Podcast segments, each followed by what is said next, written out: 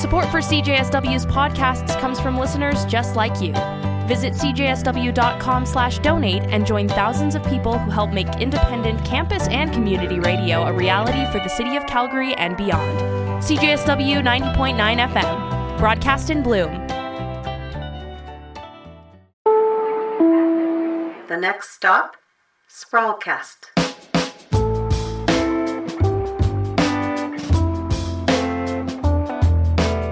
You're listening to Sprawlcast. My name is Jeremy Klaszus, and I'm the editor in chief of The Sprawl. And Sprawlcast is a show for curious Calgarians who want more than the daily news grind, people who want to be more connected to their city. This show is made in collaboration with CJSW 90.9 FM in Calgary, and we are broadcasting slash podcasting from Treaty 7 territory. We go deep to bring you journalism you won't find anywhere else. In depth stories like this one. It's, it's a very tough deci- decision. There's affordability, there's climate change. I feel against it, but I also feel compelled to support it, only because I think we're, we're down that path of supporting already. I know we can do this better. We will do this better. And I think we have um, the right leadership to do it. I, I just think we're going to need a little bit of time to hash out the right policy tools to get the job done. It was a big test for Calgary's new city council. It came late at night in one of the first council meetings since the summer, and city politicians had to decide on something that many of them would rather not decide at all. And if the mayor has her way, they won't have to anymore. I'm referring to City Council's September 13 decision on whether or not to lift the growth management overlays on five new suburban communities. The growth management overlay is a check on growth, one that City Hall is working to phase out at the direction of the previous City Council. But for now, that's the process. And as long as that growth management overlay is there, developers can't build. Once it's lifted, they can. One of this council's first moves after being elected last October was to declare a climate emergency in November. Council followed that up by approving a new climate strategy in July. But this summer, Council also decided to fast track these five suburban communities, with potentially three more after that. There was a marathon public hearing session in June, in which Council's Infrastructure and Planning Committee got an earful from developers and citizens on what they should do next for the good of the city. Increasing our housing supply will be the key to making housing more affordable for everyone.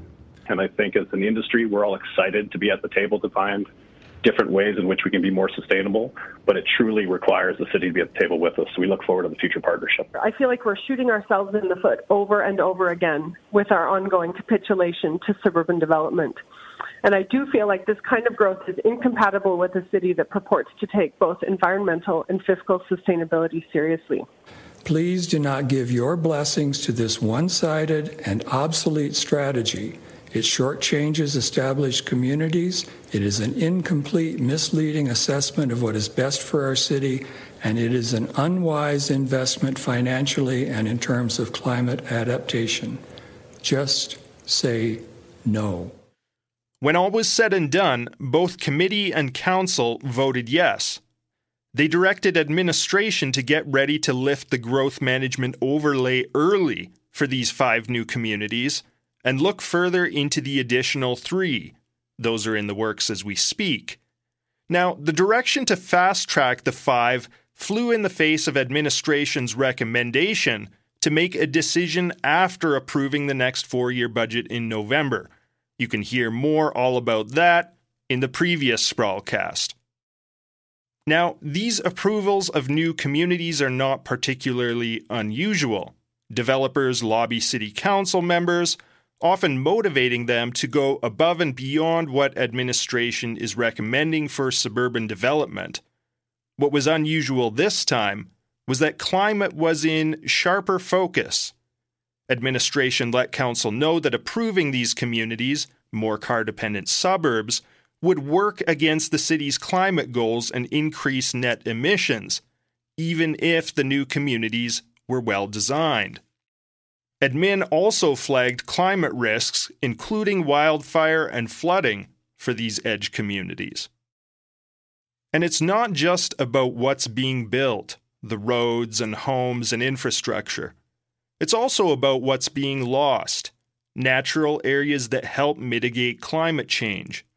City admin warned council that if these eight communities went ahead, we'd be losing wetlands, ponds, and native grasslands. Even so, administration recommended that the five proceed, in large part to accommodate the 88,000 people that are expected to move to Calgary over the next four years. Now, in August, while City Council was on its summer recess, three of these new communities became something of a hot topic. These developments are called Nostalgia, Logan Landing, and Seton Ridge. They're in an area called Ricardo Ranch. You can see it when you drive south out of the city. You go past Seton and the new hospital, and as the highway descends into the river valley, the Ricardo Ranch area is immediately to the west. And Nathaniel Schmidt, a Calgarian and board member with the Alberta Wilderness Association, went for a walk there and documented what he found. He'd spoken out against the developments at the council committee meeting earlier in the summer. And after he posted pictures of wildlife at Ricardo Ranch to social media, it went viral. Uh, so I saw uh, basically like an intact riparian ecosystem, which is basically a river ecosystem, uh, abutting the ranch, which is uh, you know grassland and some intact stuff there. Uh, I saw 30 species of birds, a lot of native wildflowers, native shrubs, native trees, uh, lots of different bugs, about four or five different types of butterflies. All just, I mean, I'm no expert, so all just through what I kind of knew from walking around. So just basically a healthy place with lots of life in it. And you, uh, your opposition to these neighborhoods, um, yeah, what is that based in, or what's your kind of argument, I guess? Well, I think it starts at the fact that Calgary is growing, and we know that it's going to grow even more. But we also know that it's one of the, of all the major cities in North America, it has one of the lowest levels of density. So even comparing us to places like Vancouver and Toronto and I mean Toronto's I guess somewhat comparable, but we could be a lot more dense than we are and we're not doing enough to change the way that we build the city and as a result we're having to destroy the remaining assets, climate assets and, and ecosystem assets that we have in order to build more houses when we have a ton of space in the parts of the city that already exist when you look around here, it's interesting because City Hall traditionally has treated, you know, areas like this. It's regarded as quote unquote undeveloped land, right? Mm-hmm.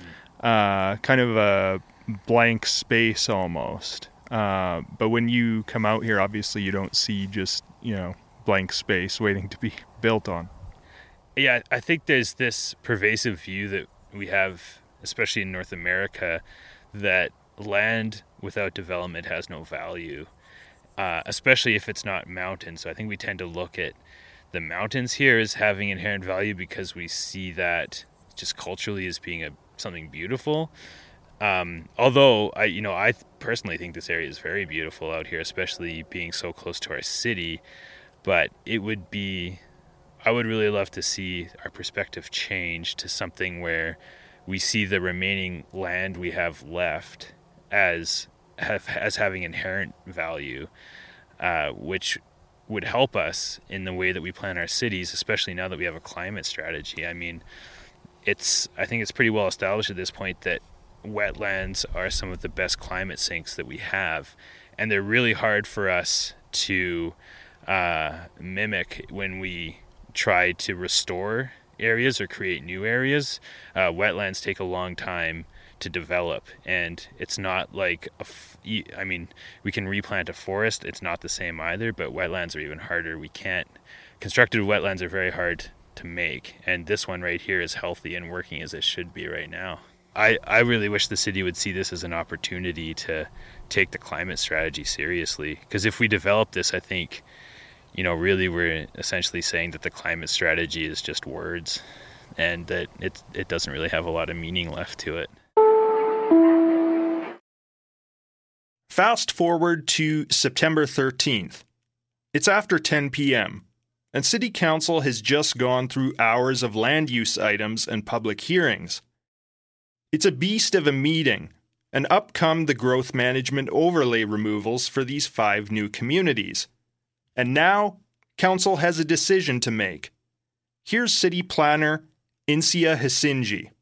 Enabling growth on these lands helps Calgary maintain a balanced residential land supply while supporting housing choice and affordability. This is the last step in opening up these communities for development, a step that Council accelerated, as Hasinji reminds them. This direction was accelerated ahead of budget to be responsive to development timelines. And the developers are here to make their pitches one last time. Here's Arnie Stefaniuk, the general manager of land development for Genesis. Genesis is the developer for two of these five communities at Lewiston in the far north and Ricardo Ranch Logan Landing in the south. By reducing this bureaucratic red tape, we can maximize the full 2023 construction season and hand over the first sets of keys to new homeowners by as early as 2024. Today's new communities are scaled to pedestrians and are designed with environmental sustainability at their core. We are building smarter, more energy efficient homes with renewable technologies such as solar panels and electric vehicle charging stations. In a twist, Stefaniuk frames these suburban communities as fighting climate change rather than contributing to it. We are building complete communities where truly people can live, work, and play. In these ways, with shorter or no, or no commutes and renewable energy infrastructure, it's new build communities such as ours that will help the City of Calgary meet its net zero goals and decarbonization ambitions. Other municipalities are accelerating new housing approvals. Genesis invites Council to show leadership today and allow Lewiston and Logan Landing to proceed without further delay. And now it's time to decide. Now, if the mayor has her way, City Council won't be in this uncomfortable position again. You can learn more about that in the previous Sprawlcast. But in a nutshell, Mayor Gondek wants administration and not council to make these decisions in future. And while some council members were initially skeptical of Gondek's idea, it seems like a consensus has formed around her proposal, as you'll hear. But that's a future discussion. For now, on this late Tuesday night, Council has to decide do they remove the growth management overlays on these five new communities, following through with their summer vote to get this done before budget time in November? And if they do, how do they explain that? How do they square it with their own climate strategy and climate emergency declaration?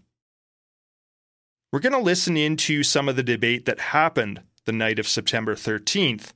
Some of it was rather anguished, as you'll hear as we go along.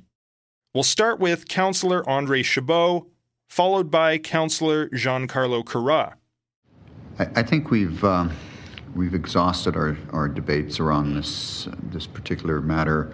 Well, I don't know if the debate uh, on this has been exhausted, but it's definitely been preempted because we're making a major, major, major de- decision in the middle of the night when we're all exhausted. After I agree, a tremendous amount of debate uh, at the 20 hour committee hearing. Our whole process was based on the idea that we would engage in this debate um, and give it full shrift all the way up to the November de- budget decision. But what we're doing here is uh, we're preempting uh, our processes, and I think we're sending a terrible signal. And that signal is that um, we're not interested in fulsome debate and working things through. and we're very susceptible to political pressure from an industry uh, that is worth billions of dollars and will cost the taxpayer billions of dollars. We're going to hear now from a bunch of the new councillors, and I'm going to let them speak at length, not only because of the importance of this issue, but also because their comments give insight into their thinking on this issue and their approach generally. Here's Councillor Jasmine Mian, who represents Ward 3 in far north central Calgary, and one of these five developments, Lewiston, is in her ward. I think I just want to start because this sort of came up very quickly. There was an implication that maybe this is somewhat nefarious passing this at 10:30 o'clock 10:30 at night. And I just want to address that because I think we've we would all have been happier to do this during the day. But IT issues and a whole bunch of other things have prevented us from from doing that. And that's why we're here. Um, we're not trying to sneak something through in the dead of night. And um, this might be the most widely covered topic by the media. Um, even have an entire media outlet uh, dubbed the sprawl so um, who did just did an in-depth analysis on this that I haven't had a chance to read yet. Um, so I just wanted to put that out there. Um, the second thing I think I, I just want to say is that I, I, I do agree with um, Councillor Chabot that you know this is a process. This GMO process has been ongoing for quite a long time, um, and we've allowed that process to proceed. Cost quite a lot of money to go forward with these applications.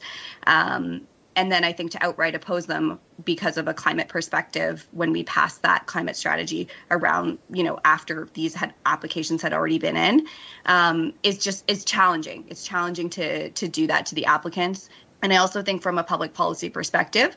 And, and this is again in the climate strategy, we need to lead with carrots and better incentives as opposed to sticks and oppositions of developments. Um, although I fully admit that there's a place for both. I just want to jump in here to add a bit from the climate strategy. The strategy identifies that regulation is the most powerful tool the city has when it comes to reducing emissions. But this is treated almost as a last resort. Here's a direct quote from the strategy Regulations are the most direct way to reduce emissions, but can be politically sensitive to implement quickly. Therefore, the city can use the other approaches to help build support, capacity, buy in, and increased adoption before introducing regulation. Okay, let's go back to Councillor Mian. I say all this while recognizing fully that the GMO process, in my opinion, is just far too political. And I support, and I think we all do support the mayor's motion from the last council meeting to reevaluate how we do this um, because on the one hand, I think we actually have a council um, that is more supportive of climate work than I think any council has ever been, um, despite the fact that uh, uh, we are often accused of being very hypocritical. Um, but you know, I think the reality is opposing developments as well on the basis of climate alone doesn't have it has disproportionate impacts. Um, and it's it's very challenging as as a councillor in a in a, in a community like Ward Three, um, where we have residents who very often um, have just bought their first home. Um, they're waiting on retail amenity. They're waiting for having enough residents in schools that they think are coming with the area. Um, Lewiston will be a great example of that um, coming up in, into the northern part of Stoney there. And I think it's just very hard for myself as an area councillor of a, a, suburban community, as well as my residents, to always be referred to as sprawl, um, because these are people who, you know, want a great home, like many other people who speak out against these applications already have. Now we're going to hear Councillor Evan Spencer, who represents Ward 12 in the city's far southeast. Ricardo Ranch is in his ward, including the three proposed developments of Nostalgia, Logan Landing, and Seton Ridge. So when I look at this and this conversation that we're having right now, I'm seeing admin recommendations with industry tri- timeline. I'm seeing uh, I'm seeing a, a, a, great conversation happening on both sides and us coming together and not bypassing, but but recognizing what's ahead of us. Uh, this amendment uh, to the recommendations that is before us today to vote on uh, for the GMO, I, I, don't see it as hijacking a process. I see it as expediting it. I see it advancing a timeline because I really do believe that it is meaningful. Um, we build this city in relationship with our partners, and anything that we can do to help them begin enabling works. Uh, some of these business cases have really capital rich initial stages of development. Uh, this is a meaningful gesture. This short uh, uh, expediting of this um, GMO removal, um, we're, we're pot committed to a certain degree in this direction um, and, and slowing down for this without taking the whole picture, uh, I do not think is prudent. Uh, the, these five business cases, I do not believe belong in the budget conversation. Um, we, we will have now more room, hopefully, for the conversation uh, about the climate implications of development in the future of our city. I believe our relationships with industry are important. Um, we have massive things we need to reckon with, and we're going to do that in relationship with industry. Uh, if we make enemies of them and throw down gauntlets and and continue this narrative of uh, a billion dollar industry that is look look it yes we, we have things to figure out but we, we build this city in, in partnership now we're going to hear ward 1 councillor sonya sharp who's been skeptical of City Hall's climate emergency language. Sharp was the councillor who initially moved to fast track these five communities. So, you know, there's some points been given this evening about extensive debate over growth in our city. Um, the one thing I'll say with this is that this was the direction of council, and that's what we approved, and you know, I'll follow through with that decision. But it's interesting because the more we discuss this, especially around 10:30 at night, um, it's really a contested issue. And I know we're meeting on the 20th to talk a little bit about uh, plans moving forward on the GMO. But, you know, the conversation always um, also came around, you know, getting rid of the GMO and putting it back in the ASP process where it belongs, which technically depoliticizes everything. So I think, you know, it's just interesting that the more we have these conversations, the more um, I'm more intrigued in having the conversation, conversation around, around, changing this completely. So um, uh, that'll be it for my debate, but I will be supporting this because I will follow through in the decision that I uh, made earlier this year. We'll hear now from Ward 11 Councillor Courtney Penner, followed by Ward 7 Councillor Terry Wong. I couldn't support this coming um, before budget at committee. I can't support it today. I think there's a lot of unanswered questions um, and I think there's a lot of uncertainty um, with respect to budget, and I and I don't think it is um, wise for us to step outside of that that plan and that process. Uh, so cannot be supporting this today. The, the struggle I have, and, and I said this back in committee, we had a process, and I'm not sure yeah, and, and to my colleague here about you know whether it's hijacking the process or not. We had a process, and it's a process I think I'm not sure how a couple months really would have made a difference, uh, except that as I've you know spoken to the development industry, that there is things that we can't control, and that things are definitely in their control, and that is around market, and that's around finance, and that's around confidence, and that sort of thing. And and as, as such, you know, when when when you have to balance their considerations, our considerations, I struggle, you know. I struggle with that in terms of which way we go. The other thing I, I also say as well that our commitment to, you know, to uh, um, greenfield area growth cannot be without consideration of our established areas, cannot be consideration of what the investments of our, you know, communities have been here for 100 odd years and the budget commitments we need to make to ensure that, you know, those communities are sustainable both from an infrastructure perspective and a many perspective. And again, that's why I wish that these conversations were coming together, the established uh, area conversations as well as this growth conversation.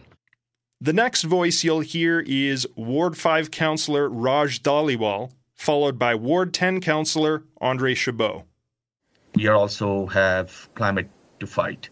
Um, some people say it's impossible, but I always say impossible takes time, and it's going to take time. Uh, but then there's an argument of affordability. Uh, like one of the applicants said, uh, pinpointing our newcomers, immigrants, at affordability is a big issue for them. Definitely it is and uh, some of these houses might help them find that home, that dream that they came here to to build. It's it's a very tough deci- decision. There's affordability. There's climate change. Um, it's the message we're going to be sending to our uh, generations, future generations. What are we trying to do here? Um, so I heard all the debate. Um, I am still don't know what how I'm going to vote. Uh, but I also feel uh, there is an opportunity for us to kind of set a precedent here for our future generations and the message we are sending to Calgarians that we are serious about the commitment that we made last November. And I really, really wholeheartedly feel and wholeheartedly um, hope that if we do end up approving these, that our partners end up being partners with us on that journey to net zero. The issue around around climate.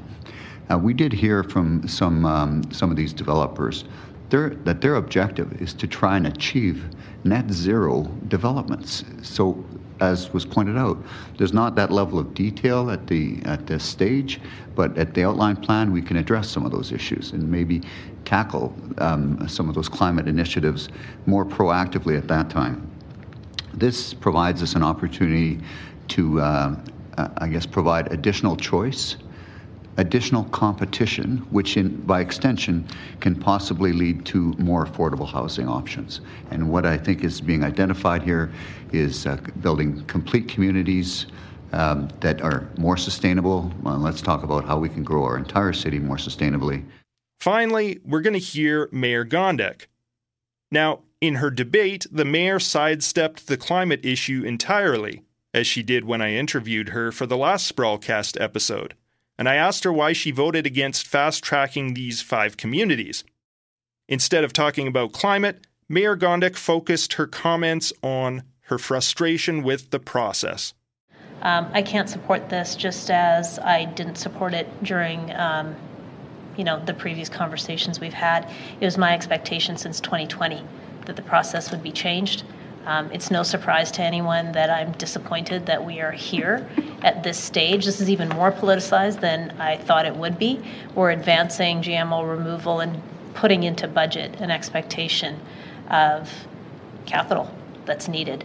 So I'm really disappointed. I feel like the direction of council from 2020 wasn't followed. Just one point of clarification here. This is a point that Gondek made in our interview as well that administration didn't follow Council's direction in phasing out the growth management overlay sooner. That process has definitely been dragging on, but the present situation is not news. In fact, administration gave an update on this in the summer of 2021. Admin recommended at that time that City Hall slightly tweak the process for this go round of suburban business cases in 2022 and then overhaul the process afterwards. In other words, it was clear over a year ago that the process would not have changed by now. And in the summer of 2021, Gondek voted in favor of admin's recommendation to continue that work. Okay, enough of that little aside. Let's go back to the five new communities and the night of September 13th.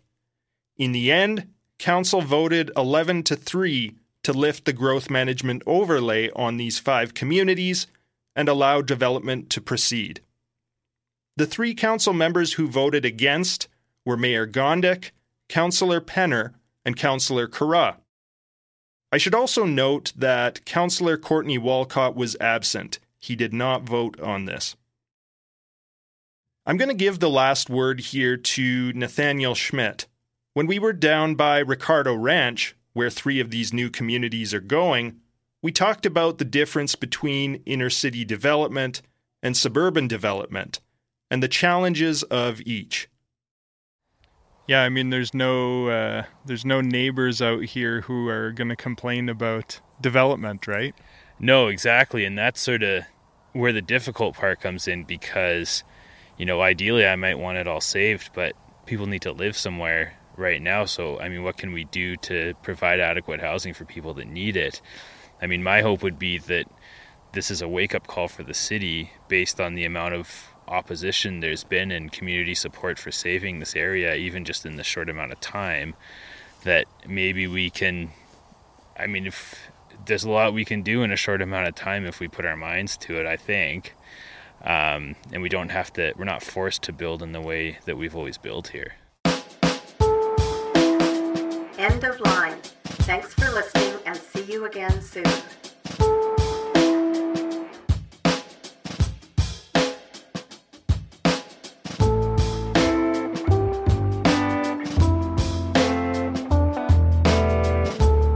You've been listening to Sprawlcast. My name is Jeremy Klaszus, and I'm the editor in chief of The Sprawl. And this month, we're digging into the issue of urban sprawl. You can find a transcript of this episode on our website at sprawlcalgary.com. This episode was edited by Mike Todd. Our theme music is by Dan Augustino and Kenny Murdoch. Our C Train narrator is Holly McConnell. Thanks for listening and see you next time.